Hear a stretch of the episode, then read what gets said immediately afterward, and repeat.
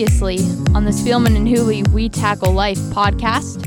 Uh, the record isn't in the Big 10 They're, they're a bubble team at this point in time, but they're going to be fine. They're going to figure it out, and I, I think they'll probably be a four, five, six seed in the NCAA tournament. I would say. You, you know what I'm looking for is how well Duane Washington and Luther Muhammad come off of suspension. Yep.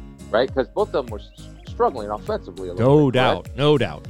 And, and so maybe the, this timeout or this reset, I guess, or the second chance. And, you know, I think Chris Holtmann has a pretty good feel and control. Yeah, well, all those things that we thought uh, going like into Penn State, Mr. Spiel.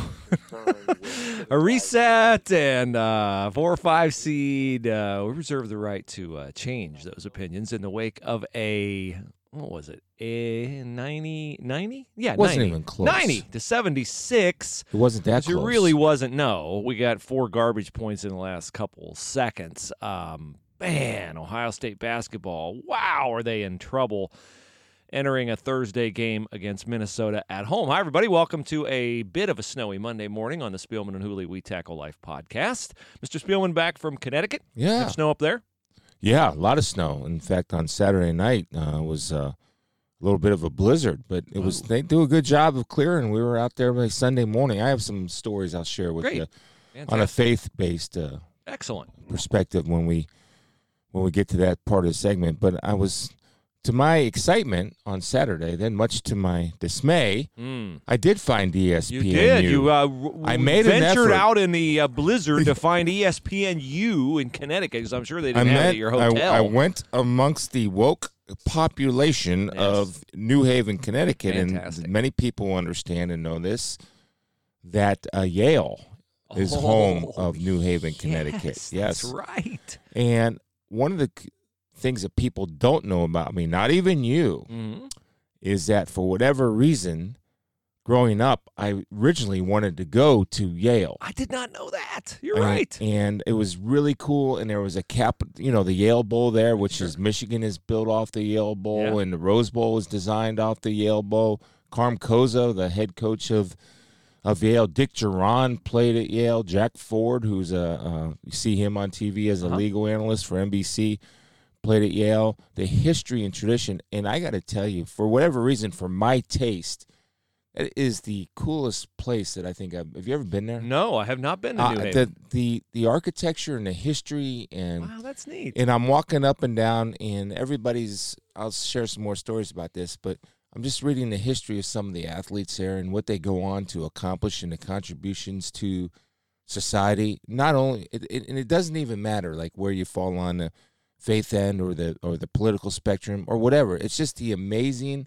accomplishments accomplishments that this uh, population of Yale is uh, has created and contributed to our society. It's just uh, it, it was a a fun place for me, and you know that I am a fan of history. You are, and, yes. and I think to honor those people that have made gon- great contributions to our society, it was well worth the trip for me. But I had some other interesting experiences that I'll get into. Great. So But you I venture did out. find you find the yeah. game. You're all excited. I was excited because I told you, and you, you know, I when I'm working in the football, I, I said I'm not going to get into this Mm. basketball thing yet. I'll just trust on what you're telling me, and um, you know, I love, as you know, I love basketball. And then uh, my problem is, like everything, I can't just dip my toe in it. I got to go all in, and then I Mm-hmm. become a fan, and I become frustrated, like most fans.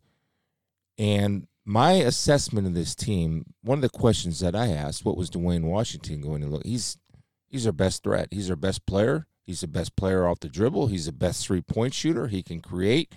He's the only one that can create on a consistent basis where he can take it to the hole, he can kick it out, he can hit a pull up jumper, or he can sit outside the three and knock down threes.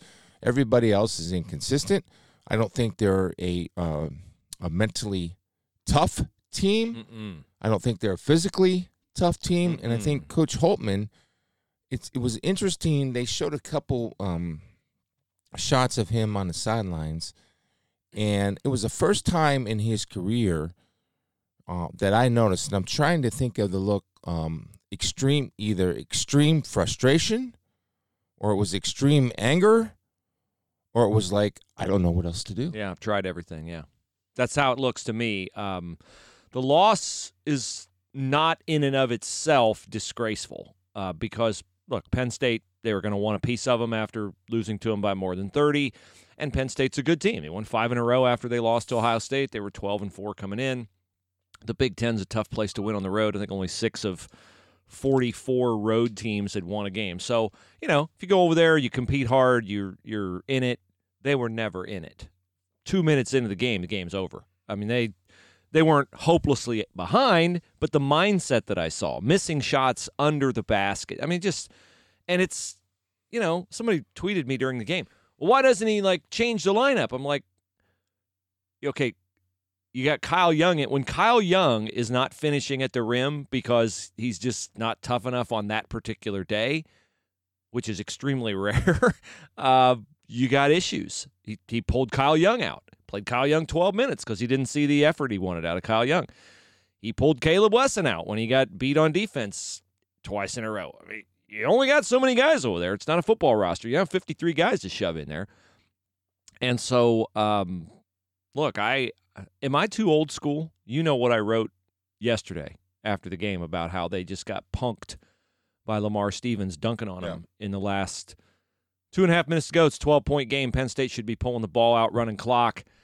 Lamar Stevens bringing the ball across half court. He sees an opening. EJ Liddell's playing lazy defense, and he sees a wide open lane, and he's like, "Hey, I'm just going to go in there and posterize these guys." And they just let him. Is that kid a senior? Yes, Lamar Stevens. Yes. A very good player. Very good player, very good player. Ah, I think that's the difference of maturity, and there there was such an edge. I the, the one thing I'll disagree with you on just just a tad. I don't think missing. It's very frustrating when they miss at the basket when they miss. missed 11 shots. I don't mean in the lane. I mean at, At the rim, right. in the first half. 11. That that's not a question of toughness and effort. That's just a question of execution, in my opinion. I mean, you got to be able to make those. I get it. You're Ohio State basketball. You're a Big Ten team. You you can't miss eleven of them. I mean, I can. in a half. you know, you might miss three or four, right? Go eight, four, eleven around there. I mean, you get a bad bounce, whatever. Yeah. Things things happen like that. But uh, yeah, that that was the uh, the defining moment of where they are in this season right now, right? I mean, Stevens just wham, here it you know, comes. Take yeah, it. Yeah, yeah, and you know, I think guys were avoiding contact. I don't know. I don't know the what's taught or what's not taught, but I go back and I think of some of the tough players. Uh, Keith Wesson. I don't think Keith I don't think that happens to Keith. I mean, No. right? Does it? Doesn't happen to Jim Smith. Perry Carter, Doesn't happen to Perry Carter. Jimmy Jackson. Nope. nope. Not happening to Chris Jent. Not happening to Mark Baker. Not happening to J.J. Sullinger. or, or yeah, yeah, that's not that. happening. Yeah, those were the not guys. Not happening to Dallas Lauderdale. Mm-mm. Was uh, J.J. Sullinger the one that uh, that I said would be a great tight end? Remember, I came in after watching him play, Yeah. and I was, Yeah. I just think, you know, what a tough competitor Yeah. he was. So Yeah, but it is Yeah. happening to Amir Williams, and it is happening to Jaquan Lyle and Marc Loving, and you don't want to be in that crew. Not you know, it, it happened against David Lighty. I no, it's that. not happening to David Lighty. So you know, that's just like, thank you, sir. May I have another? Uh, uh, that's a bad attitude to have on a team. That's a team with no confidence right Well, now. Well, it's a big test coming up because Minnesota was the first one to beat them, correct? When they started this little losing streak, and and and enjoyed it and yeah. enjoyed it and you know did and I was like hmm didn't really see what I wanted to see out of that one. I'm like okay you know they're a nine and zero start all right they were due for a stinker. That one may have been more who they were than what we saw earlier. And uh, I look, warned you, buddy. yeah you did. And I I love you know Ohio State hoops. You all know I'm it's my one crazy fan gene is Ohio State hoops. But uh, they got issues man. And um, they got a chance here now to get to 500 in the Big Ten because they have Minnesota at home at Northwestern. Northwestern's bad, and Indiana at home on February the first. So they I got a chance. wait for the candy stripe pants. One of the greatest traditions in college basketball history. so What, let's I mean, how do you not get excited? And I know we're playing it at home, but yeah, how do you get not get excited at Alumni Hall and you see that candy stripe warm up pants come out of the locker room? How do you not you get have, excited? Because you have taste. I guess would be my answer. yeah, Strap and Ollie and uh, Jimmy Chitwood are coming over Yeah. on Saturday, so hopefully we'll punk them. like Damon Bailey, Lamar Stevens punked uh, Ohio State, so yeah, they got to figure it out. Scott May. Remember Scott May? I do remember Kent Scott. Benson. Kent Benson, yes. Yes, indeed. I, I uh, years ago I took a friend to an Indiana game. He's an Indiana fan. Uh, my friend Dennis. You're friends with a. Yes, That's just well. That's could be our, our faith based segment. How uh, you lower yourself Yes, I to got the. to, I got to know him as a, my as my church brother before I knew he was an Indiana fan. Put so yourself thought, amongst the unclean, Bruce. let's- Good job by you. I'm going to a game in Bloomington. Let's take Dennis along. I don't think he'd ever been to Assembly Hall, so we took him. You know, he oh, had- alumni. Oh, yeah, it's assembly. He hall. just had the best time ever. I mean, he just loved it. And Ohio State won the game, so I was in a good mood driving home. We stopped for gas. We get out at the gas station, and they're filling up his truck, is ex-IU forward Ted Kitchel. You know, just Yeah. it'd be like if you saw Chris Jent at a gas station now. And my friend Dennis, I think he heard harps playing and angels singing when he saw Ted Kitchel. The hero Very worship cool. was amazing. So yes, it was a pretty pretty cool little moment. So uh, that's your Ohio State basketball update. And it's I wish I had more good things to say, but I don't. You can read the story about me saying that uh, Jim O'Brien's words from 20 years ago in a loss at Minnesota, where Sam Jacobson was just shooting and shooting and shooting and shooting to pad his stats at the end, and and the Buckeyes just took it. It was Obie's first year. You guys may remember they lost 18 in a row in the Big Ten. Obie, after the game, in a way only Obie could, said, "You think somebody would knock him on his ass?"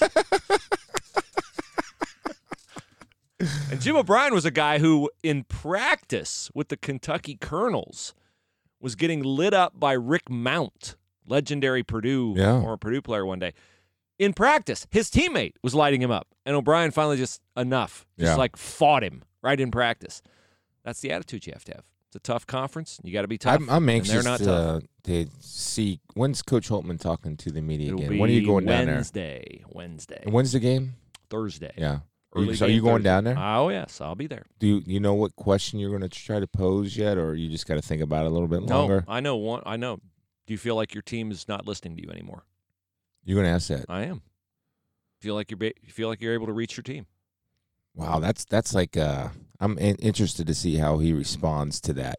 And I don't mean that as an indictment of him. I don't want people to think I'm not laying this on him. This is, as I said on Twitter, which you follow Why me on would Twitter. you not lay it on him though? That's I, I'm, I I'm just- I, well, I mean, ultimately, I believe every player has to have a certain amount of pride Sure. and be There's driven inside, line, and then the coach gets more out of you. I'm not sure the that coach's job. I know it is, and I, I'm not absolving him of that job. I'm saying I don't think the players are giving him to start out with what you know. You need to meet him like at a certain point. I'm not sure they're doing that. I think they got so enamored with their early success, they were like, "Hey, this is just going to happen. Yeah. It's just not going to happen. You got to make it happen." And then you have to listen to your coach and be willing to do. It. Now, you know, he'll say they're young. I'm, I'm not sure they're younger than a lot of other really good elite college basketball teams. They're not younger Well- than Duke. They got a junior. They got a junior. You know, alpha in Caleb Wesson. I mean, in terms of their best player, they got a senior Are in the you starting sure lineup. he's uh, the best player? well, purportedly, allegedly. Okay, I mean, I I Yeah. mean, I think he's a nice player. Now in college basketball, it's not. It's it's a luxury to have sophomores. Is Caleb Wesson an M- he's not an NBA player? I don't think. And look, Keith's going to get really mad because Keith watches Twitter and. I, I, Caleb Wesson, to me, I don't know how he plays in the NBA because he can't put the ball on the floor and go get his go make a move. All, all the stretch fours, which now are fives in the NBA, Right. can do that. The really good ones, Embiid, Anthony Davis, all that. I mean, is he going to make a living in the low post in the NBA? No. Is he going to make a living shooting threes in the NBA? No. I- think, look, there are worse things in life to be a star in an Ohio State sport and to be the guy who stuck with the team. If I mean, I say how's I he- say if he'd stay and they'd really be good next year, but I'm not so sure given the attitude they have. But I just think Caleb Wesson could be a first team All American next Really? year. Because, let me say this.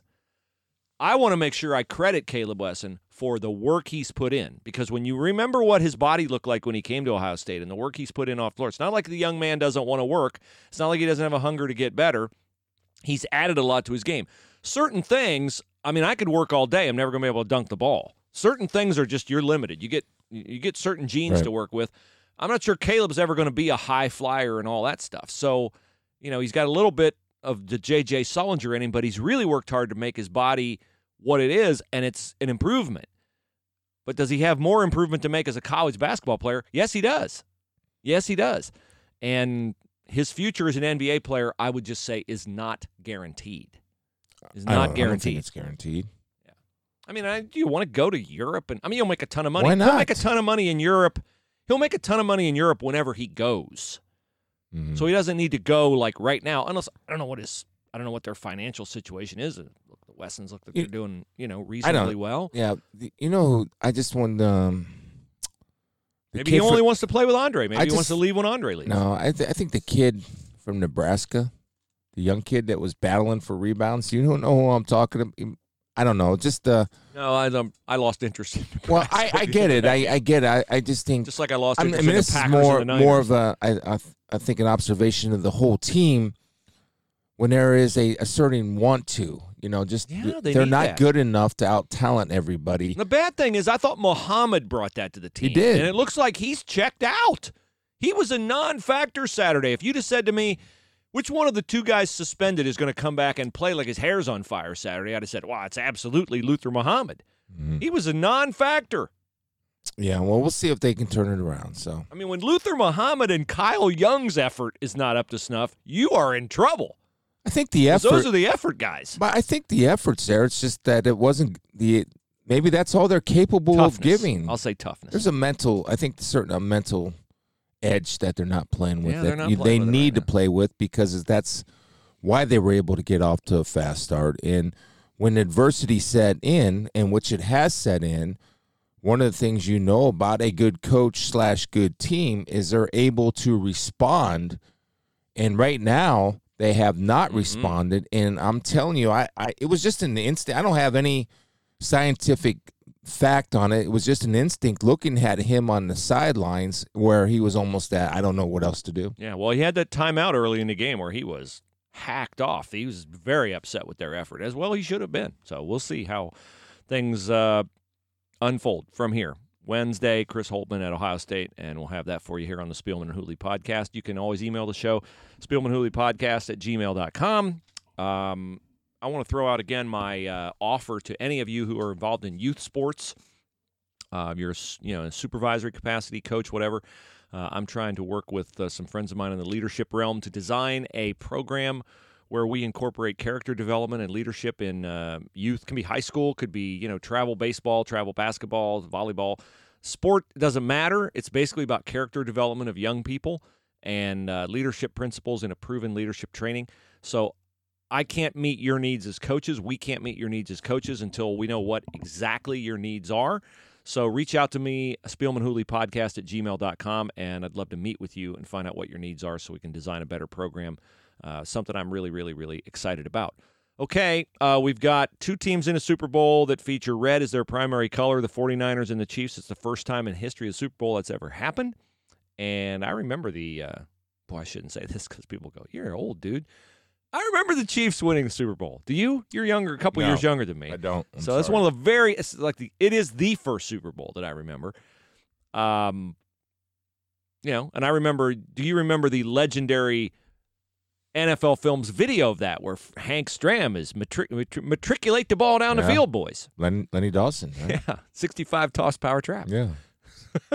They don't run the sixty-five toss power trap. They toss it around. But they don't run the ball very much. The Kansas City Uh, they run it well enough. Yeah, they do because they got, got to watch Mahomes, who ran it really well yesterday. Mahomes, the game, the game changed totally. I thought on his 27-yard touchdown run, which was the epitome of NFL rules being what they are. That guys are afraid to hit the quarterback, even when you can hit the quarterback. Yeah, especially by the sidelines. right?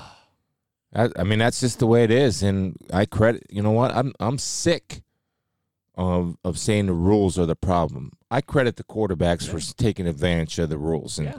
Patrick Mahomes is a generational talent. Will you agree with me on that?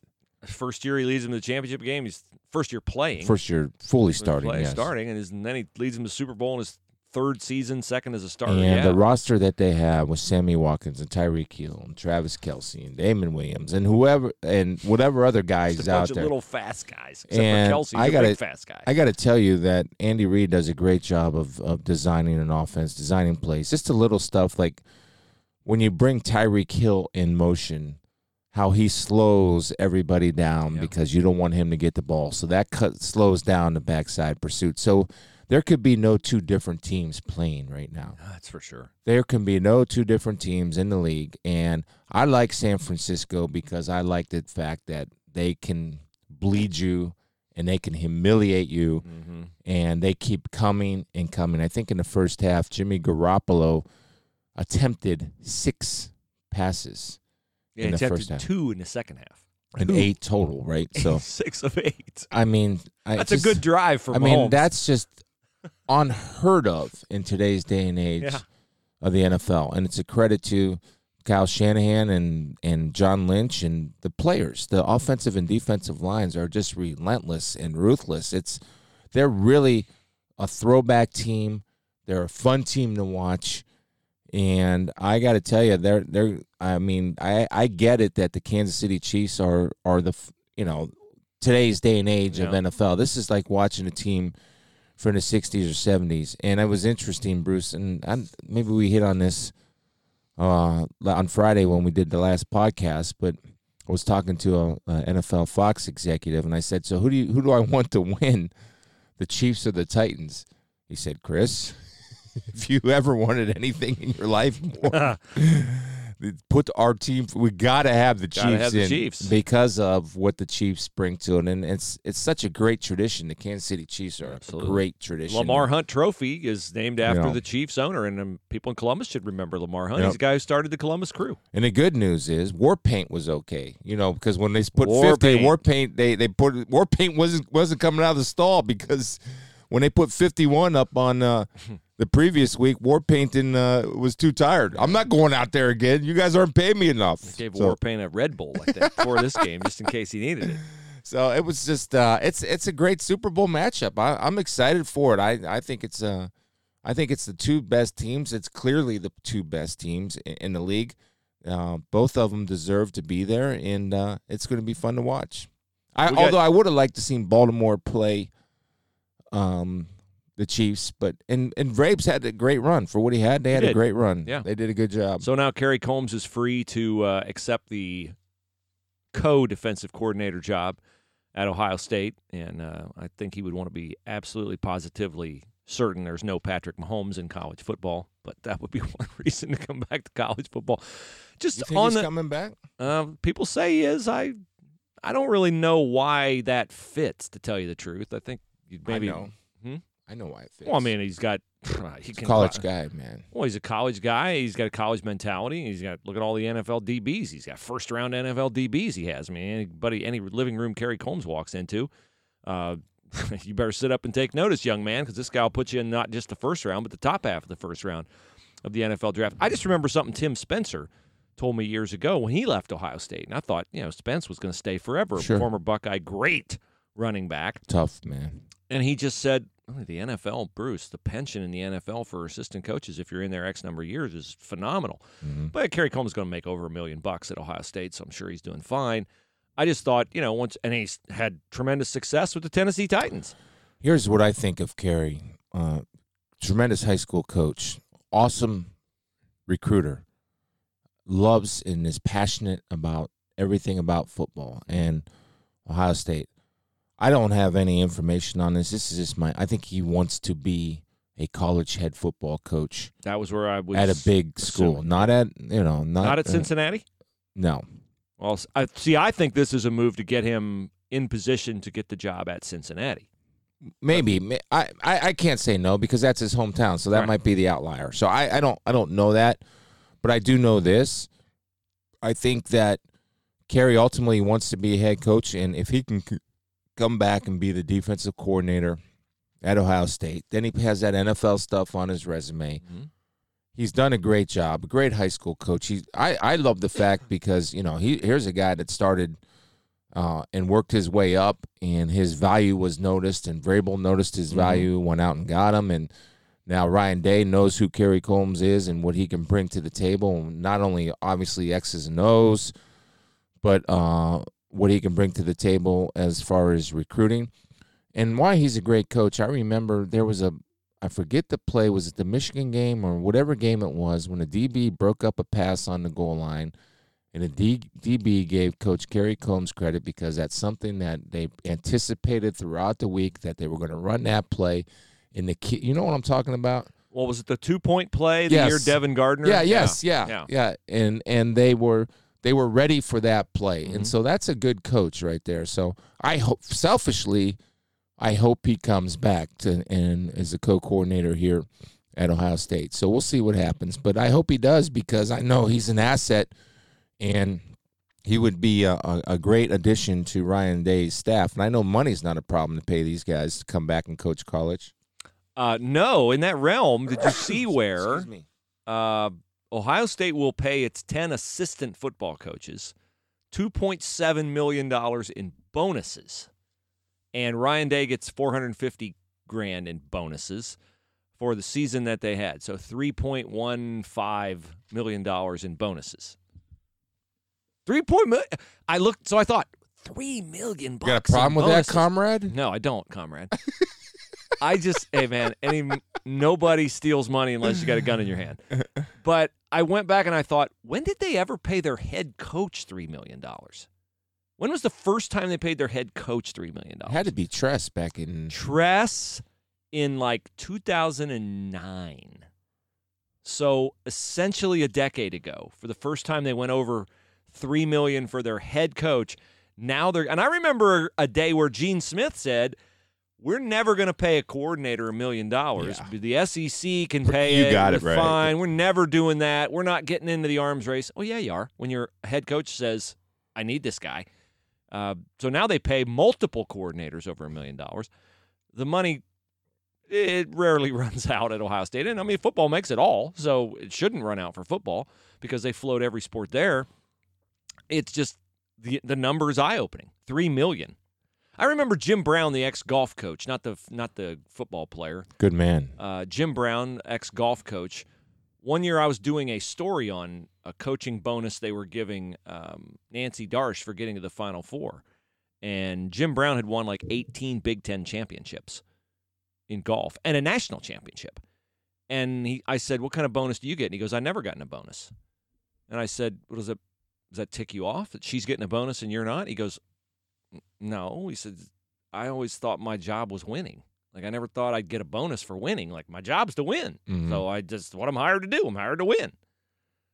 Ryan Day's going to get a big raise. He should get a big raise. Well- you got to give him a big raise to keep him. I mean, you want you don't want him making two million dollars when somebody's willing to come in and pay him six or seven. Oh yeah. Well, I, I think the the thing that's going to happen is that it.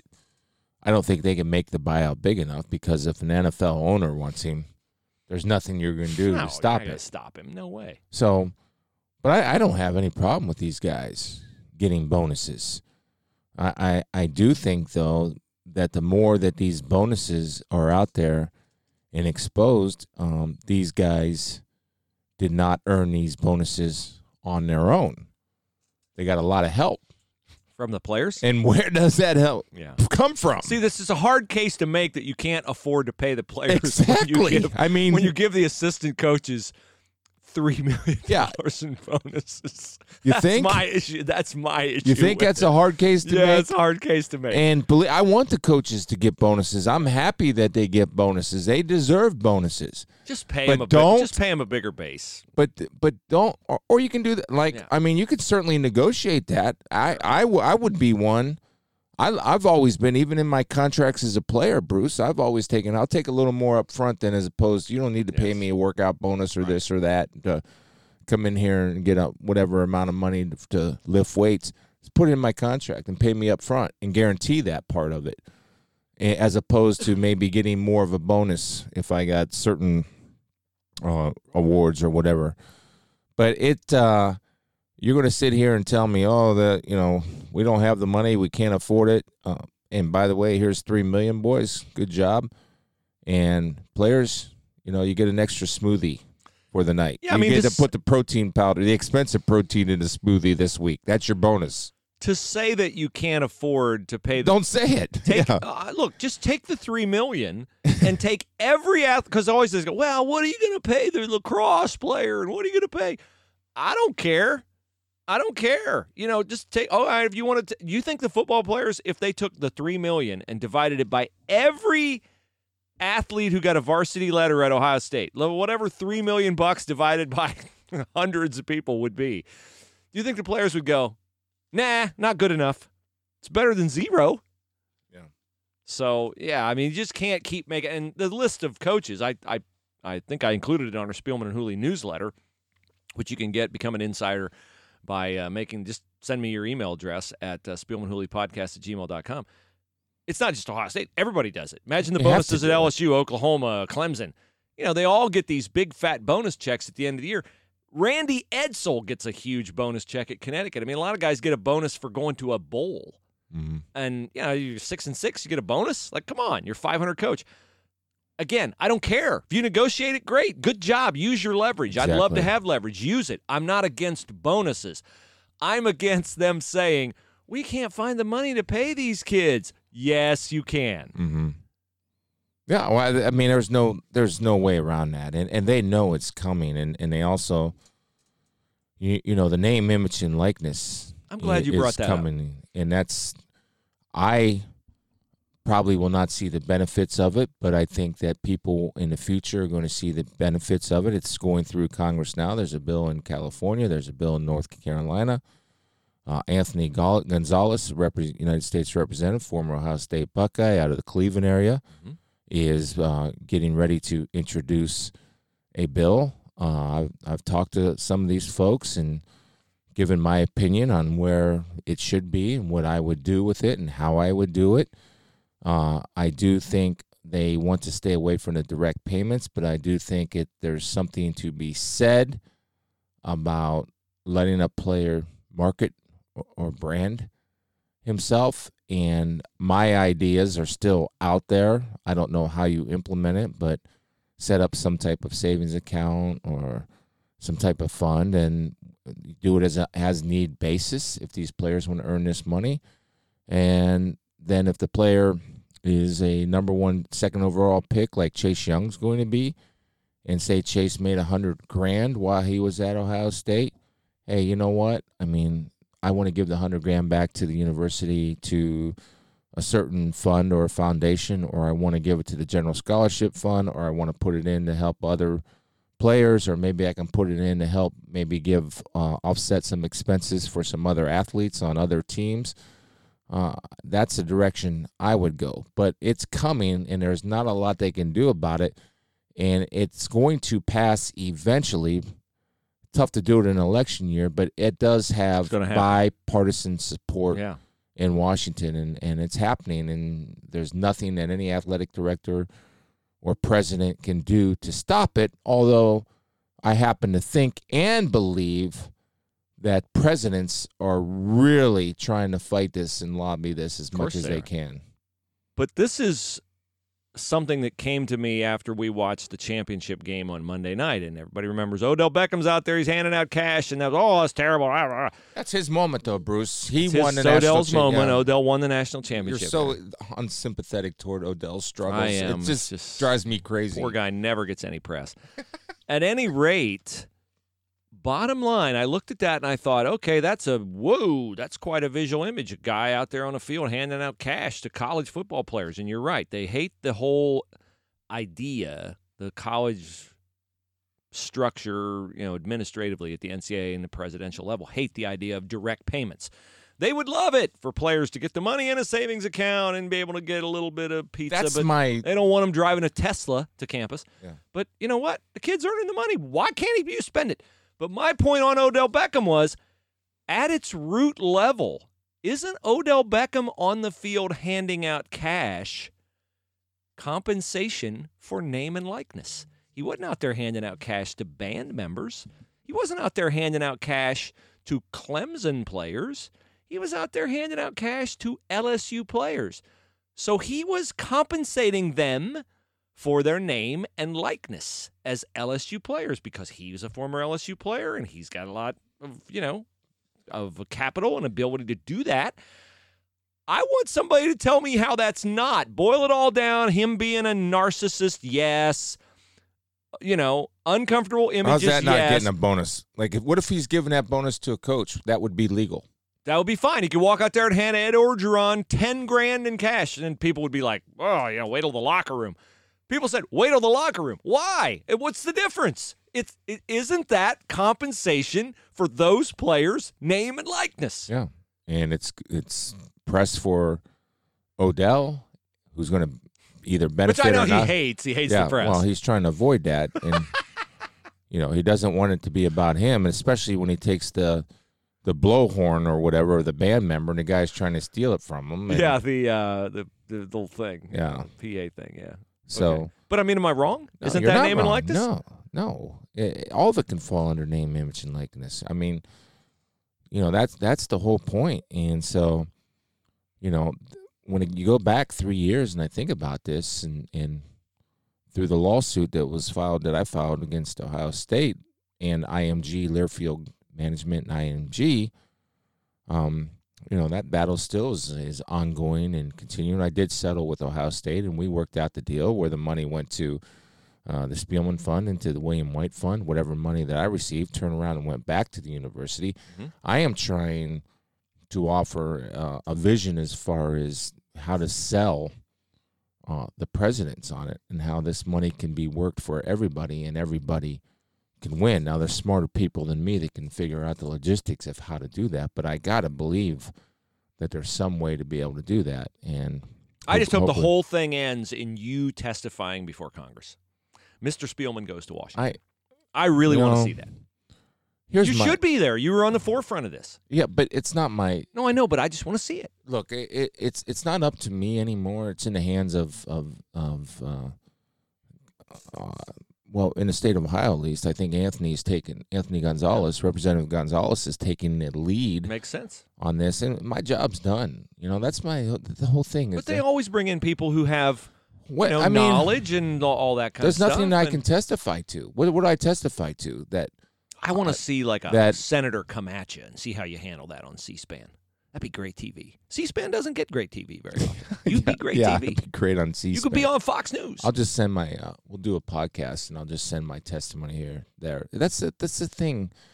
That you asked me about these like this Walter Camp thing. And, yes, and I want to hear about Walter Camp. But but all that stuff, you know. And I was thinking on the plane home yesterday, and I'm sitting there. First of all, let's let's. Spiels was named to the all-time Walter Camp Football All-America team. He was in Connecticut over the weekend. Um, I'm putting you on the spot. Can you tell me who Walter Camp was? He was a coach. Starting coach Yale started Okay. basically started football. Okay. Sorry. No, that's all- well. I wouldn't expect you to know your history. No, I don't know my.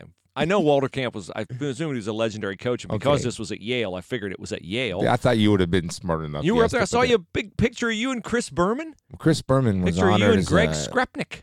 Greg Skrepenak, yes. Uh, big Blood on the field, Greg Skrepenak. He he is a, such a nice man and huge. I mean, He's six Big dude. eight. And, Michigan offensive tackle. You Yeah. were making nice with Michigan guys. Well, it's trying to get Of world course. peace. Why wouldn't you Yeah. seek those guys out now? I mean, you- what do they got to say? No, Nothing. he's exactly. he said, "I want to talk trash to you, Chris, but I can't." I said, "Well, I'm glad you're not because you're 6'8", 450 pounds. I'm glad you're not." But Greg is actually an interesting story. Uh, check it out on my Twitter if you look at Chris un, what at Chris underscore Spielman. There's a picture of Greg Skrepenak and um, you know, is dealing with some. Actually, spent some time with Luke Kuechly too up Mm. there, which was interesting. And Luke's decision to walk away from football this year, and the 28 years old, Oof. probably a future Hall of Fame linebacker, Mhm. great player. But you know, Greg got up to 500, over 500 pounds, wow. and he's a big man, and and he's down to like 450, and he looks, he's big, he looks good. But just uh, he's talking about his diet and he's having some issues with his head and Mhm. concussions. So we were just talking about that. But it was it was uh, spent a lot of time speaking with him, and he's such a good man. And you know the the beautiful thing about football is once you're out, everybody is working for a common Mhm. good now. And but my point I wanted to make is you talked about what I testify in front of Congress or about this name, image, and likeness. Of course I would, but even like at this Walter Camp thing, it was so cool and nice and all that. But my time is done, you know, and that's it. It goes back to just hear me out. It goes back to the OBJ thing. These moments aren't about me anymore. The moments are about the kids that are all Americans this year. The moments are about Keenan Lowe, who I'll share a story with in our face segment about the mm-hmm. Keenan Lowe was the coach at Oregon that disarmed a kid. You will you'll have to Google it. Okay. He'll disarmed a kid at Parkrose High School in Oregon that went into the school with a shotgun. Oh my. And Keenan Lowe uh, is the head football coach there and a security unarmed security officer, and he did his job and took the gun away from the kid. And I'm going to tell you how you did how he did it, in which I think you'll be surprised. Uh, it's about the uh, coach Robert Menendez, um, the coach out of um, oh I forget where he's from, and excuse me, Robert, for doing this, but that's the coach that was honored at the ESPYS with no arms and no legs, Wow. and he's coaching football, Bruce. So nobody cares that hey, back in 1987, I was an All-American for Walter Camp. Nobody cares. I don't. I mean, I do. It's nice, but that's not my. It's not my moment. It's not my time. Uh, No, but you Just- understand that. But, uh, but- football's but- a game of that's my- tradition. People yeah, like to remember the I, I get that, but that's my thing about this con- congressional thing. If it ever, if I ever ever was asked to testify, it's not my job. I, I, I can't do anything to move it for or against. I did what I had to do from my perspective to move it forward for the greater good, and especially for former players Can I t- tell, being I able tell to. you why? I want to finish my thought to be able to uh, benefit off my name, image, and likeness. Now, I there's nothing that I can control now. That's in the hands of the people that have the ability to move it forward. I can't move it forward or backward. My time is done as far as being a lead on it, and I can help in any way I can, offer suggestions. But I, I you know, because somebody said to me, "Well, if this ever does pass it, it should be called the Spielman bill." I said, "What are you freaking crazy?" yeah, I know you wouldn't want that. I mean, why would I want that? No, that's not that's not who you are, which is really Chris why I think you would be great testifying because when they when they do this kind of a landmark legislation, it would be landmark. They do need to they do take the time to go back and explain the need for it. And I think you have a servant's heart on this. I remember the phone calls between you and I when you were contemplating this action and you understood the gravity of it. I mean, you knew the headlines. Chris Spielman, All American, sues his alma mater. That troubled you so deeply. Oh, But you felt such a call and a conviction, not for yourself. You've been blessed and you've talked about your blessings Right. financially and stuff. But there were former players who had a genuine need who I don't think it was malicious. The schools just didn't think of him. They're like, "Eh, guy played here. We can do whatever we want yeah. there were guys who had a need. You can go, if if asked, you could go to Congress and you could speak eloquently and passionately and with sensitivity to why this is necessary, Mhm. why it's necessary. Much like in the whole NFL concussion debate, the guys who got left out, this is always the way it is, are the old players. You can't always go back and right every wrong and we we evolve in our thinking and all that stuff. But there were players like Mike Webster and all these guys who Sure. how many players struggled with head injuries and we didn't even have it on our radar to compensate Yeah. them or to think about medical stuff for them. So in this name, image, and likeness thing, I think they'll want to know, well, why are we here today? Well, we're here today because this is what's been going on. Here's a gentleman who's prospered uh, in life apart from football and thanks to football, and he has a story to tell. Let's hear his story to understand the people who this can benefit. I think that's why I would say I really do want to see you Well- testify because I think you can tell the story for guys who can't tell the story or who people won't find. Say there's a um, uh, ex Ohio State athlete. Say that I'm Chase Young. I'm only using Chase because Chase He's gonna make a lot of money. is going to make a lot of money, and I'm so happy for him, and he's going to get to live his dream. But say that Chase says, "Okay, Ohio State had the fore, uh, foresight and the vision to put a players' assistance fund, much like we um, um, s- s- grew a patients assistance fund off of the Stephanie Spielman Fund Mhm. For breast cancer research. Not a lot of people know that we actually have two different funds. The one big fund is obviously the the research fund, but Stephanie also saw this need for patients assistance. Well, how about student athlete assistance after they're done playing? So somebody Patient assistance does what? uh, it it offers funds for like groceries or or rides or wigs or massage therapy, The needs or you have just when- any needs that you may have. Maybe and I don't know all the in particulars because there's legal things that go into that too. That uh, I don't want to say it does something then it does not, but there's certainly people that have all the legal things that it can and cannot do. I just know for the basic needs. Yeah, there's know- an economic hardship Yeah. oftentimes, particularly in two income families that come when I know, yeah, and I know one time we we uh, um, more than once we actually provided a Christmas for Right. families through this Patients Assistance Fund. But I guess the the point is the student athlete, former student athlete fund, where somebody may, hey, I'm a little down on my luck. I'm not going to be able to make rent. This, you know, and Chase was able to. Con- I'm not putting any pressure on Chase or anything like that because his money he can do with it what he wants, but. Just imagine if we can set up that fund not only to help ex football players, but help every ex Ohio State athlete.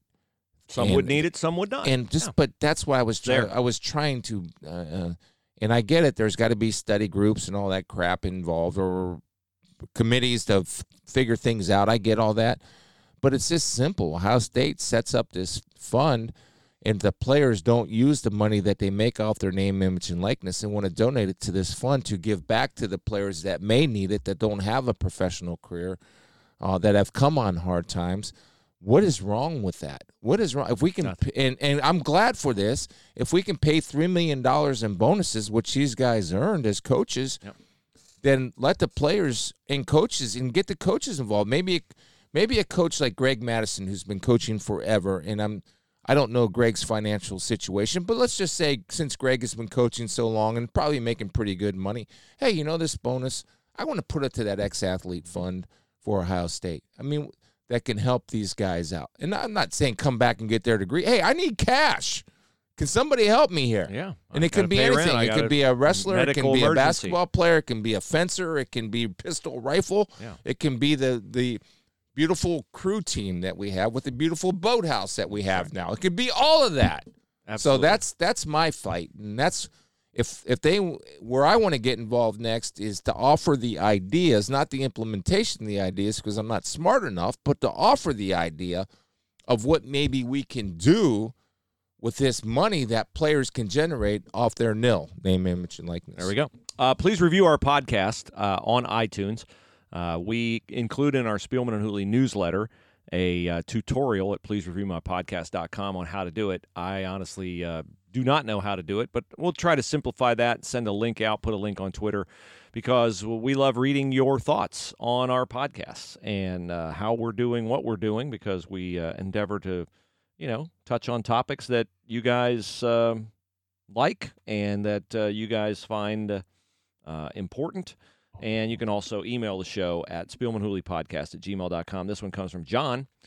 He says, With the Super Bowl around the corner, what are some of your favorite past memories of Super Bowls? Bruce, if the Browns ever made it to the Super Bowl, what would be the first thing you'd do, having been a diehard Browns fan all these years? I'd probably faint. Um, I thought they were going uh, the drive year with the Broncos. I was covering that game for the Miami, Florida News. I was sitting in the press box and I was going to cover the Super Bowl. And when Brian Brennan scored, I thought, I'm covering the NFL. I'm going to cover my first Super Bowl. My team's going to be in it. And we know what happened. They weren't in it. So That's yeah, because you got cocky. I I, got actually, it's the Hooley curse is alive. and well. That's off- might have when it started. kicked off to the Broncos and they fumbled it around a two yard line. And I'm like, man, this baby's in the bag. No, it wasn't. No, Elway had too much time. Yeah, I, I wouldn't enjoy it now like I would have when I was younger because I just think as I've gotten older, it's you know the team allegiances mean less to me. Except for Ohio State basketball, that one that one's still stuck in my head. I haven't mastered that one yet. Um, Your Super Bowl memories? I hate them all. it's the worst day of the year for me. I don't want to have anything to do with it. I went to the Philadelphia New England Super Bowl in Minneapolis two years ago, and you might as well put me in Hades. It's got to be the same thing. No, it's not. Okay. I know. All right, just uh, let me be speak a little with hyperbole, Hyperbole. a tad there. Thank you. Um, and the reason being is that's as a career person, that's all I ever wanted. It's all I ever worked for. It's all I ever dreamed about, and I fell short. And so every Super Bowl that's on, I despise. I go to my brother-in-law's for a Super Bowl party The food is great. I enjoy it. I might watch 30 seconds of the game. Uh, yesterday, Championship Sunday, is the second worst day of my year every single year. I hate it. My wife asked me what's wrong with me. I said I didn't get to play in this game. I'm so jealous and envious. Uh, and many of you know, if you listen to the last, pad, last podcast, I'm on a 6,000 mile cardio challenge for the year. I was able to conquer 32 miles yesterday You via need to bike. dial that back, man. No, I'm doing it. On artificial hips, that can't Doesn't be good for your hips. artificial hip, not hips. Okay, well you're gonna have soon two. to be artificial hips. Have to have two to Doesn't matter. I'm going 6,000 miles Uh. because I said I'm going 6,000 miles. the code. Yes, I get it. And so, to answer the question, there's nothing I enjoy about no good memories of an NFC championship, and there's zero good memories of a Super Bowl. Okay, John. Thanks for the email. Uh, podcast of the day or uh, uh, review of the day comes from iPhone 5 Crushes. He says, uh, I moved back home and missed the C bus chatter. Loved you guys when I was a student back in 2003 to 2006. So glad that I can listen here in New York. Thank you for the uh, review. We Okay. appreciate it very much. All right. Uh, this is the portion of the podcast where we transition into the faith segment. As I said in the newsletter, we always put it at the end so that it's easy to find if you're Mhm. interested in it, or it's easy to click out of if you're not interested in it, uh, because we like to do what Chris and Steph made their mission when uh, they took their battle public, and that is to expose their faith to everyone without imposing it on anyone. And the point that I made in the Spielman Hooley newsletter faith blog this week is that model was Jesus's model. He Mhm. exposed his faith to everyone. He did not impose it on anyone. There's a scripture, famous scripture in Matthew. Behold, I stand at the door and knock. If any man hears my voice and opens the door, I will come in and Yeah. have fellowship with him. That's great. But Jesus is the ultimate gentleman. He will not force his way into your life. And the reason we do the Faith podcast is because we uh, order everything in our life around our faith.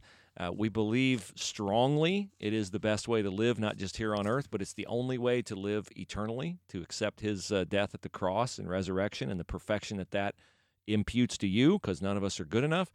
But we put it at the end so that if you want to hear it, you can find it. And if you don't want to hear it, you don't have to listen. Do you know why Jesus exposed what he was instead of imposed what he was? I mean, you said that. You, Yeah, uh, I'm, I'm, because- I'm, can I, I, I was going to. Maybe I, we have a different idea. I'll, I'll go first because I, believe that Christianity is uh, based off the relationship, right? Everything's about this personal relationship with God because God wants a personal relationship with us, so he did that through his son Jesus. And so you can't have much of a relationship if you are forced to be in a relationship. And so that's why it basically we get asked out on a date and we either have to accept the date or you don't accept the date. But there's there's nothing that forces us to go on that date. And so in order for Christianity is based off of a relationship and a personal relationship, which is I think pretty unique to all great world religions. So that's why uh, we're giving you the choice to choose. It's an ultimately your choice to listen to this part of it or not to listen to this part of it. So, is that what you were going to say? Yeah, I'm free- assuming it was Yeah, free, will. yeah. yeah. free will. It's a choice. And um, You, you, said know, it a lot more economically than I Well, did. no, I, I like I Yeah, like free will. Chris, get of to it. I mean, you know, we want our families, our wives, our children to love us because it's their choice, not because you know we want them to respect us because we've earned that, not because we demand it or "Eh, if you don't. Uh, so that's stands to reason that in a relationship with you, God would want the same exact thing. Yeah. Um, okay, I want to share on the story of Keenan Lowe. Keenan Lowe was a high school football coach, and many of you probably saw this because it, is- it was a national story. Was a high school football coach at Oregon. He was an unarmed security guard at Parkrose High School. There was a kid that walked into the school with a 12 gauge shotgun. He followed Keenan Lowe into this building at the school. Keenan Lowe was able to dis- disarm him, and he did it without violence.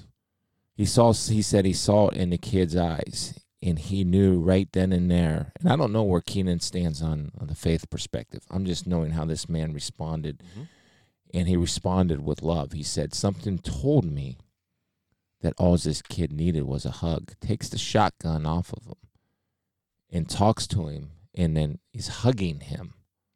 And he prevented what could have been uh, just an awful, awful, awful tragedy. And to meet this kid, and he played receiver at Oregon. Yeah, August 2019 was the incident. Yeah, and just to to meet Keenan and to see the humility, and You met him over the weekend. yes, Okay. and I and I talked to him, and I didn't talk to him a lot about the incident because I know the story, but I just I talked to him like, hey, so tell me what kind of defense you're running, what kind of offense you're running, you know? And it's, I think he seemed to like to yeah, of course. to to talk about that, and he was so proud that they won the first conference championship in in the school history. And I was sitting, we were going to an event, we are sitting in the bus, and I just admired this guy so much. And I'm sitting, that's what this this this is what should be recognized. Not a guy that was an All American 30 years ago. I, I mean, it's nice, but I'm just saying this this should be what we recognize. And again, the beautiful thing, I had no faith conversation about this guy, but I saw Christ in his eyes. Mm. You know, and and to me, like Mo- Mother Teresa said it, you know, be, whoever you make may be Jesus in disguise. And I'm not saying that. I just saw peace in such compassion Mm. and the composure that this guy did it with, and he did it with love. So that First Corinthians 16, 13, and 14, be on your guard. Keenan was on his guard. Yep. Uh, I think he uh, stood firm in his faith. How about the courage that Keenan showed? Yeah. How about the strength Be strong. that he showed? And how about the love Love that he showed. that he yeah. showed and that he recognized that this kid or God gave him the, the instinct or the feeling to recognize that this kid uh, needs love. And, powerful. and and but that's the, you know, it's just an amazing story to me.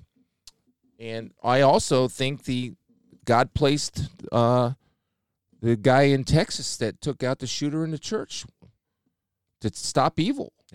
And Keenan and Keenan was able to stop evil because God used what Keenan had was compassion for this kid. And I don't think I could have react. I don't think I would have reacted that way. I really, I have no idea how I would react, but I don't think I would react that way. But for Keenan to be able to recognize that, uh, that's God amongst us. That's the ang- angels amongst us. That's God using us. And I had a friend ask me this weekend, and he's just getting into the Bible, and he's just starting to learn because he's making a journey. And I say, "Hey, don't believe this because I'm telling you to believe it. That's that's that's unfair to you." And he said to me, he said, "Boy, those disciples were screw ups." and and he almost like was apologetic, like Yeah. he didn't want to say. it. I said, "Of course they were." yeah. I mean, that's who he used, and that's that gives you that gives us faith. That's that that eliminates the excuse that anybody can ever use by saying, "I screwed up way too much in my life for God to ever accept me or love me." So, oh, the heck with it. I'm just going to roll the dice here. No, don't know just what you believe, but know why you believe it, and understand that you, no matter what we've done or who you've done or what has happened or what's gone on in your life, it's never too late, man. And that's the, the cool thing. And for me to sit there, to watch him and talk to a man was one of the greatest, most humbling experiences of my life that disarmed a school shooter with love. That is powerful stuff, and uh, really cool that your weekend in Connecticut, which before you went, I don't think you would have expected it to be about that. No, I was your over- dreading going because Yeah. I had to get on a plane and I had to go sit through a four hour banquet. Worth the trip, though, right? Absolutely. That's how life works. When we keep I'm uh, so miserable, though, aren't I? you got a weekend away with your lovely wife, God got a hold of you. Again. again keeps happening to both of us absolutely all right we'll uh, reconvene on wednesday we'll have uh, more to say about the super bowl coming up And whatever transpires between now and then, maybe the hiring of George Paton as the uh, Browns GM. We can hope. I Uh, give us a little scoopage before we uh, the band's playing, but you got time. I don't know. Scoopage. I just would say this. I'm not overly optimistic. Uh, But I why, why would you be if it's I attached I, to the Browns? I don't know. Why would you be? I don't know any information. I'm going on gut instinct. Okay. Just say I'm not overly optimistic. I hope I'm wrong. All right. On the Browns GM, we're not overly optimistic. On life, we are, and we appreciate you joining us. Have a great Monday.